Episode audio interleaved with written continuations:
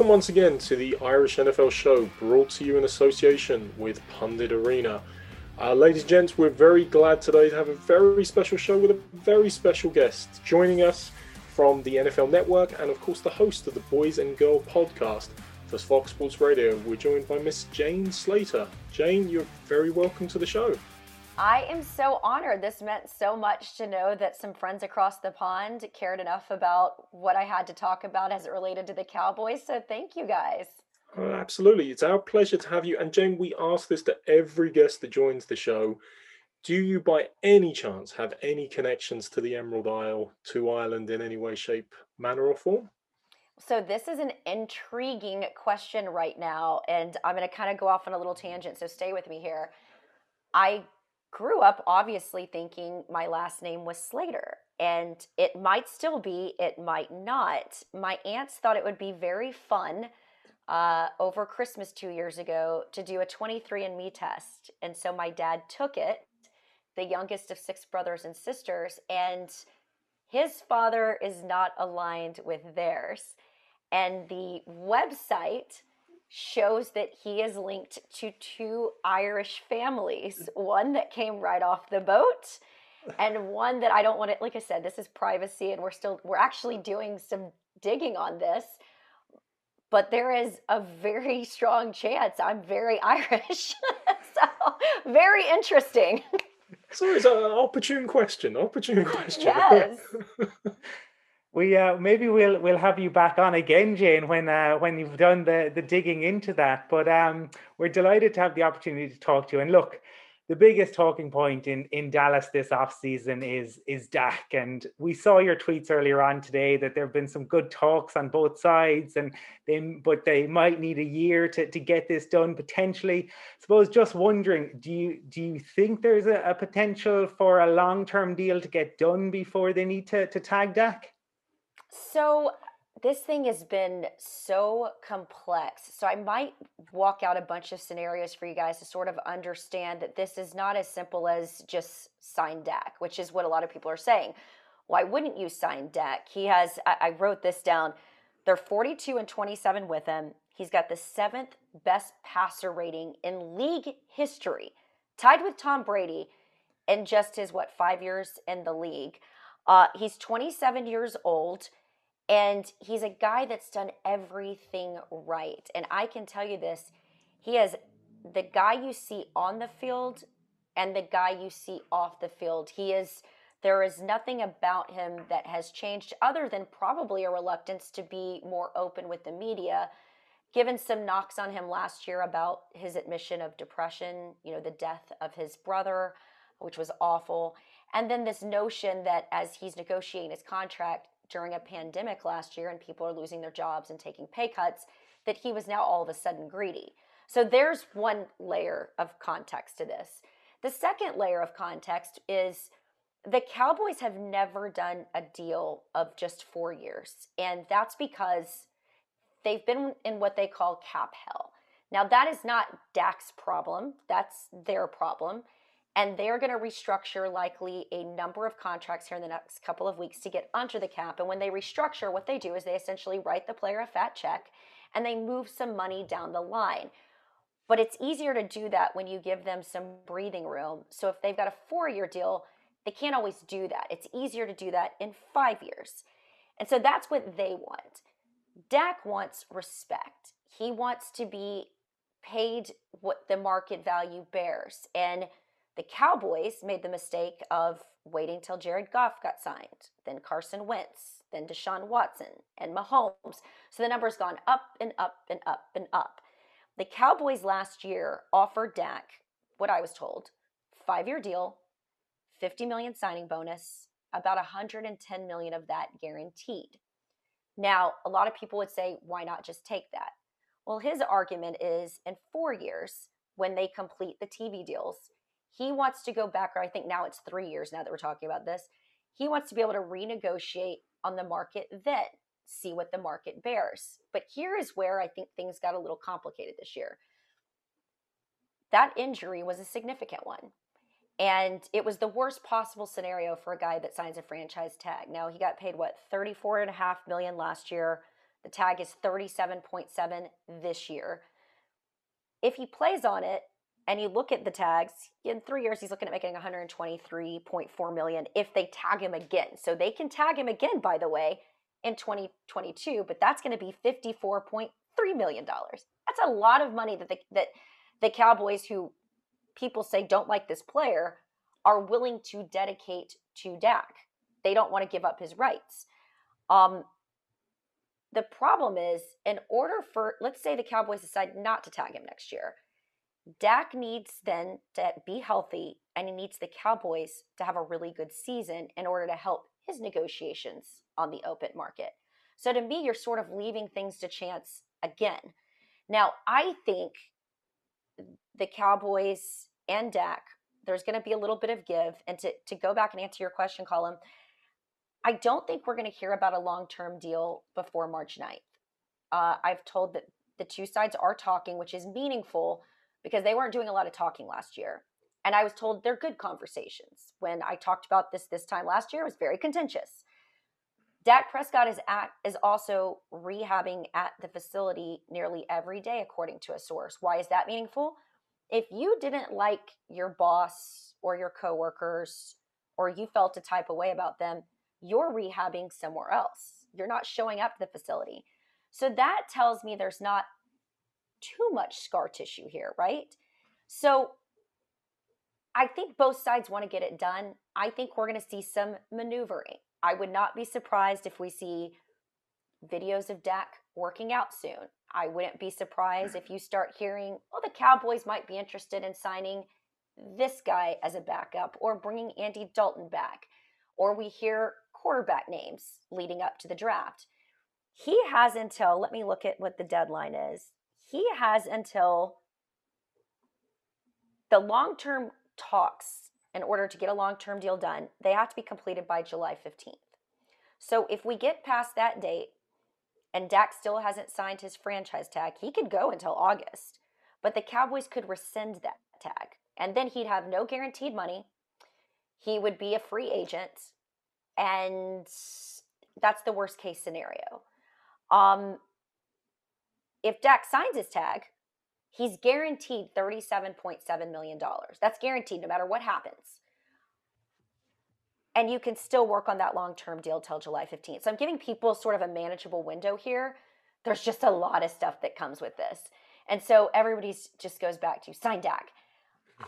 There's a little bit, there's some gamesmanship. There is, this is a, you know, in other uh, contracts that I've covered in negotiations, they've they've gotten contentious. Uh, but the agents picked up the phone and they've gotten the deal done. Todd hasn't done that yet. Um, last year, Dak, I was told, wanted to sign that franchise tag. Last year, I was told it was Dak who picked up the phone leading up to, to getting that long term deal done because he wanted to try in good faith to get something accomplished. I know he wants to be in Dallas. I know he loves his teammates, and I know he's not a greedy guy, but I think he needs to be shown some respect here. And I think the Cowboys need to be given some flexibility. And I think if we can achieve those two things, we get a long term deal done. But again, two years ago, I was asked, who gets the contract first, Zeke, Amari, or Dak? And I said, oh, this is easy Dak, Amari, Zeke, because Zeke was two years away. And I couldn't have been more wrong. And it is equally perplexing to not only me that has covered it, but other nationals covering it, other uh, local beat writers covering it. This has been a very uh, tricky negotiation. Um, it just feels like they've really dug in their heels uh, they've both been formidable forces in contract negotiations. Jane, interested to hear your thoughts on Mike McCarthy. Last season, it was a difficult season. There was a lot of speculation during the season that he'd lost the locker room.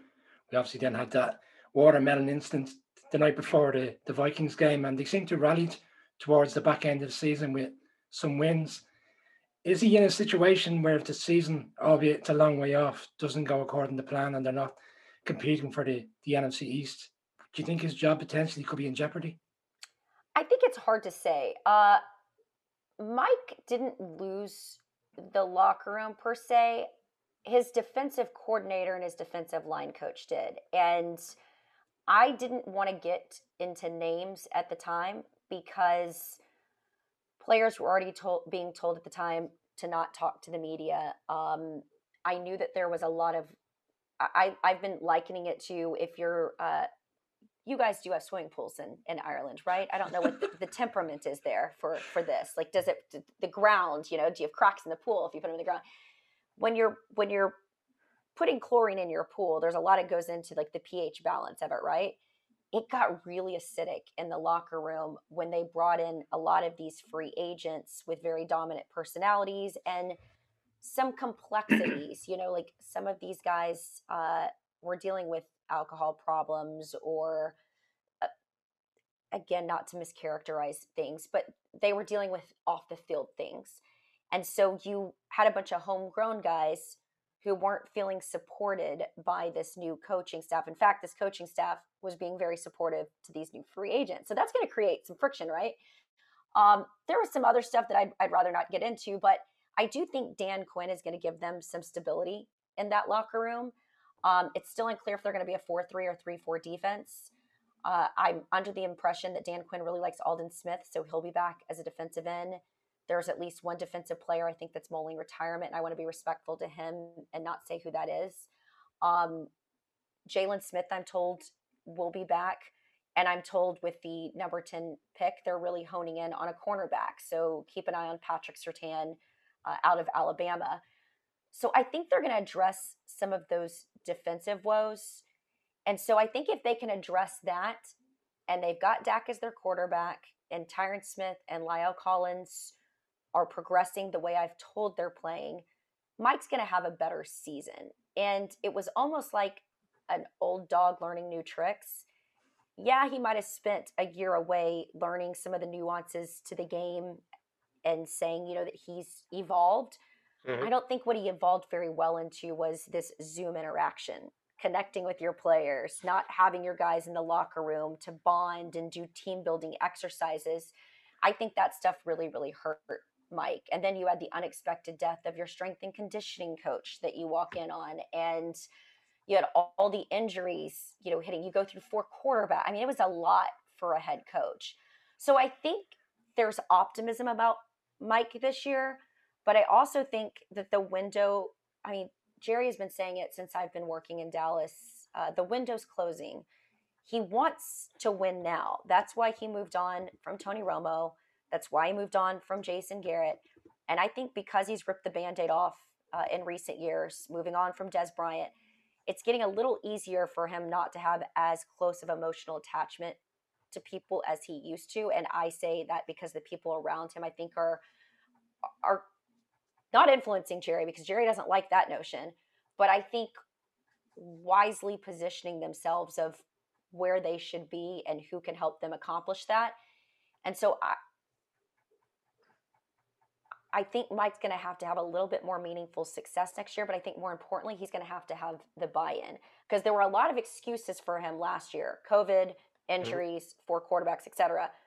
If you remove those from the table and you have the same record that you have last year in a very weak division, it's going to be hard for Mike McCarthy to, to stay on board. Yeah. Jane, Jane, Brian's a Giants fan, so he knows all about a weak division. he knows how bad it is, don't worry. But it's fascinating some of your insight on that because obviously last season we all look at the talent pool that them, uh, Dallas had on, on defense and it didn't make sense. Like even week two against the Falcons and that amazing comeback, it was like, but how did they concede so much? And also on Dak, I think some of our listeners of different teams, should we say, like maybe I know the Chicago Bears have just heard you say, wait a sec, the Cowboys could rescind that tag and he could be a free agent and start getting themselves very excited about these things again, as always. And again, I hate to even put that out there, and please don't tweet that no, as like no, clickbait or anything because it literally is the worst. Blows up. Like no, that no. is like it. Those things blow up, and and then like even this morning, I was you know talking. I was actually exchanging messages with Dak, and again, he doesn't. He plays things very close to the vest, but I try to be very, very fair with players, and I always reach out. And he was frustrated that Fox had put out that I wanted that he wanted Patrick Mahomes money. Well, they mischaracterized that. I said he doesn't want Patrick Mahomes money. He wants to get paid behind Patrick. Mahomes because that's fair market value. Um, so I've got to be very careful about what I say and like what people turn into clickbait and mischaracterize things because it is a, a tricky situation, and public perception is everything. And I don't think that Dak is greedy, and I don't think that Dak is asking for anything unreasonable. I think both of these sides have made mistakes in negotiations, and I hope they both realize that and and realize the value of each other moving forward. Yeah. They need couples therapy. I, yeah. I think is, is what I'm getting yeah. at. And we, we, have got a, a chord in Ireland they call for marriage counselling. We'll, we'll yes. send them over, give them, give them a bit of a hand over there. But actually, you you mentioned about characterization in the media, and obviously you've covered the Cowboys for a number of years, and we've been very fortunate. We've had some great media guests, and Peter King and Paul Pabst and Tom Pelissero on the show um, recently, and and Tom you know we always tend to ask we always tend to ask them their favorite interview story or their favorite experience, but you've covered the Cowboys, so I just have to ask. It's very simple. What's the best Jerry Jones story? Because everyone has a Jerry Jones story. I have so many, um, so many. But one of the moments, you know, as a, as a journalist, you find yourself at to peel the curtain back a bit. I grew up in the Dallas area. I grew up in Rowlett, which is about 20 minutes from downtown Dallas.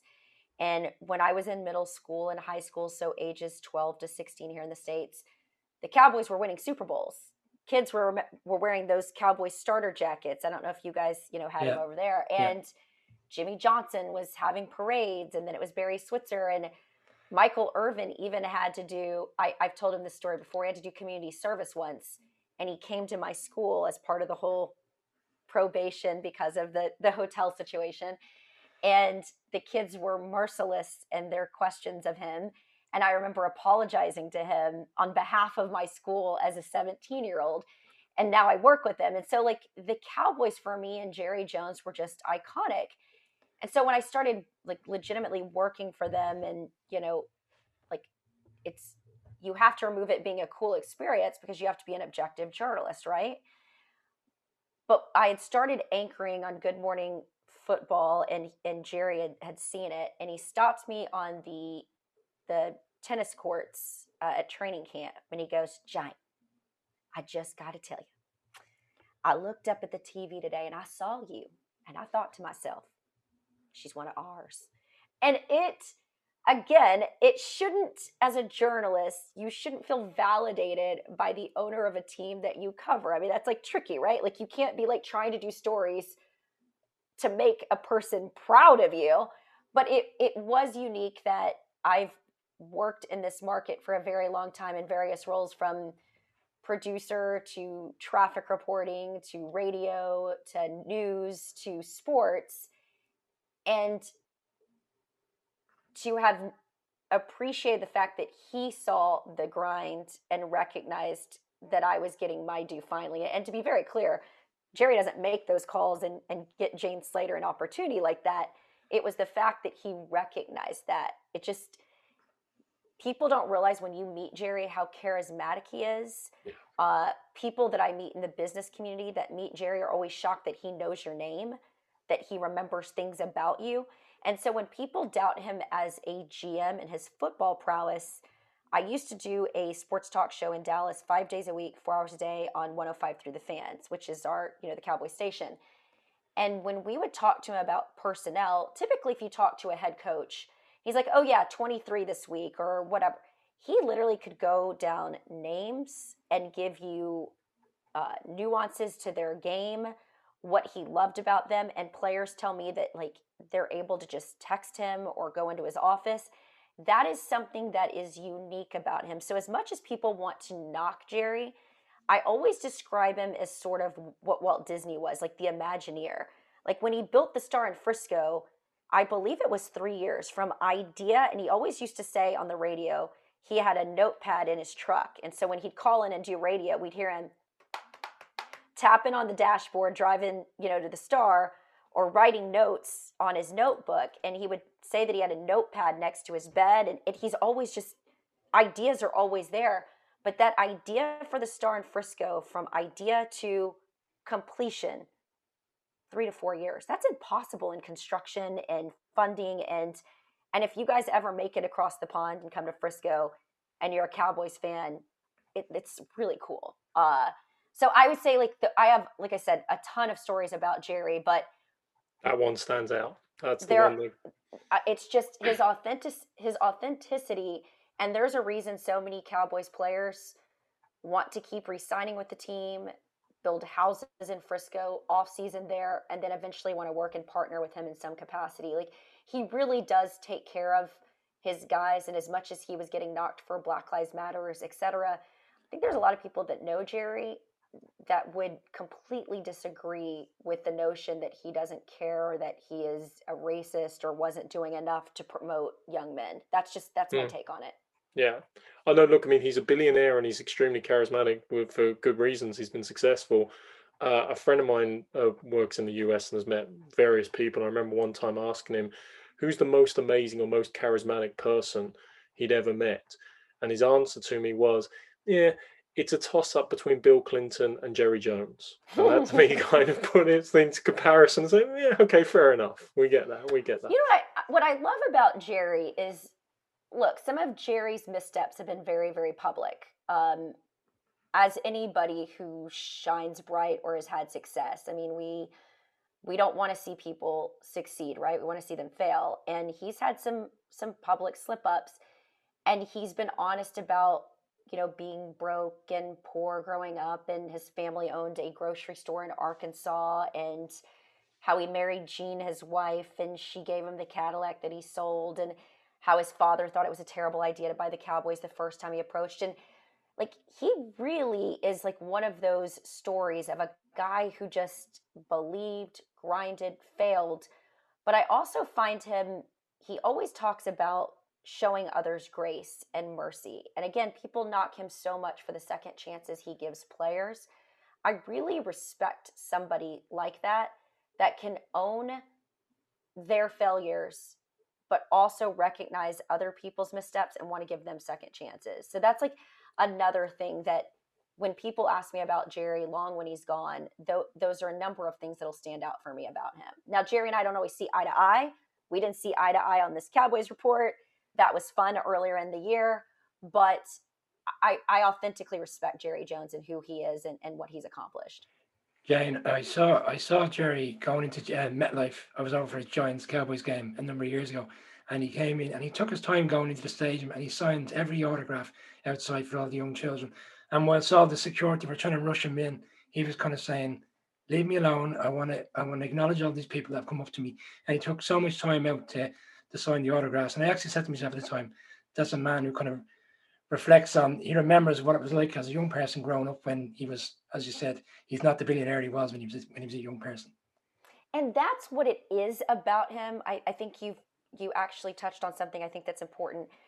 There are some people that do that so they're perceived a certain way, right? Like I am so amazing with kids, I'm amazing with people and then the minute they're away from those people it wasn't about the people it was about them. Jerry is a truly a fan of the game and i've like it was last year at combine i was with mike vrabel i believe kyle shanahan maybe cliff, cliff kingsbury but it was like three coaches and they literally were like we want to meet jerry. Like they were we want to meet jerry so I said, Jerry, would you mind coming over real quick? And of course, he's a huge fan. Vrabel's just literally been um, in the playoffs, and of course, he played with the Patriots, and of course, Cliff and, and I, like I said, I think Kyle was there, and Kyle and I went to college. Again, full disclosure, I've known Cliff forever, so now we're all the same age in this business.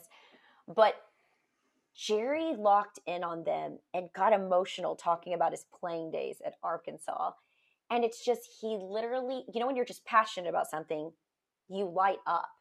And I've heard his story about Arkansas football every year at this lunch that they do ahead of the season. And it never gets old for me because it's not canned. It literally comes from a place of humility and appreciation that he was part of a locker room and part of a team and that he gets to do this for a living. Folks, he could make so much more money if he applied half the energy and passion that he does to the Cowboys and other businesses but he has leaned so into to this game to growing it with like the broadcasting rights and been innovative there and to this team that I just I I admire him in that way. Like there are there are aspects about him that I really really admire. We were fortunate to chat to Wade Phillips uh, a few weeks ago, and, and he uh, had some very fond memories. He talked very fondly about Jerry and, and still keeping in touch and how Jerry always looked out for him and his family. Jim, it would before we let you go, would be remiss. We're we're fast approaching free agency. Um, what what are you expecting from from the Cowboys outside of the the Dak side of things? But what might we see the Cowboys do in the upcoming free agency? It's a good question because I think it is. I I can tell you what I expect from the front office because that hasn't changed. What I can't tell you I expect is what Mike McCarthy and Dan Quinn are looking for. Uh, full disclosure, we haven't had any conversations with the coaching staff or even Dan Quinn. Um, so I don't know if this is going to be a 4 3 defense or a 3 4. The free agents they brought in last year didn't make a lot of sense. Gerald McCoy was a guy they obviously didn't get uh, an opportunity to have on their team, but he is a leader I know that's respected. I actually saw him working out close to the Star in Frisco at a performance center uh, a couple of weeks ago. He's been grinding. I've been told he's been mentoring young guys up there. So he stayed in the area. Uh, I think he'd want to come back. So we'll see if the Cowboys bring him back. Again, I told you they want to bring Aldon Smith back. So that's a free agent. So that's two free agents that they would sign. And I think if we're going to see any other free agents, uh, you know, it might be like a safety or a corner, but I think it's going to be a veteran type safety that's maybe been in the league five years. That's that's not going to break the bank. They're not going to go after an Earl Thomas or a Jamal Adams type player. Uh, but those would be the moves that I would expect them to make because, again, we just went through the cap and needing to get under it. Yeah. They're going to be replenishing and restocking the pond through the draft. And they're then they're going to try and go out there and get them some pieces for depth. But Cowboy fans get so frustrated every year that they aren't big players in free agency. They're the biggest fish they're trying to fry right now and catch and bring into the boat is Dak Prescott. And that's where their focus is right now. So that would be, and again, I could be surprised. I was shocked they went out and got Gerald McCoy. I was shocked when they went out and got um, Aldon Smith. I mean, so there were moves that they've made that were surprising to me. I just, I, I can see them going back to what worked for them before. Uh, but again, I'm, I, I can't wait to find out if they're going to go 4 3 or if they're going to stay this 3 4 course because it was a scheme they forced last year with personnel that didn't have enough time to work with it, nor did they have the depth to do it. And so be, by forcing it, that's where we saw some of the problems. Yeah. And and Jane, of course, with Dan Quinn coming in, whether they're going to flip to a cover three defense with aggressive corners and how he's going to remold that defense is going to be fascinating to see. Look, Jane, um, want to be really respectful of your time. Thank you ever so much for joining us this evening and sharing your insights with our viewers around Ireland, the UK, and Europe. Um, loved hearing from you. Loved hearing the stories and the insights of the Cowboys and the inner workings there. And sure, you know, when we get towards the start of the next season, when they've figured out the free agency, who the quarterback's going to be, um, maybe reach out and have you on again maybe sometime. But thank you, and thank you for all the great it. work you guys do. This was fun. Thank you guys for having me on. Like I said, happy to join you guys again, and thanks for the interest.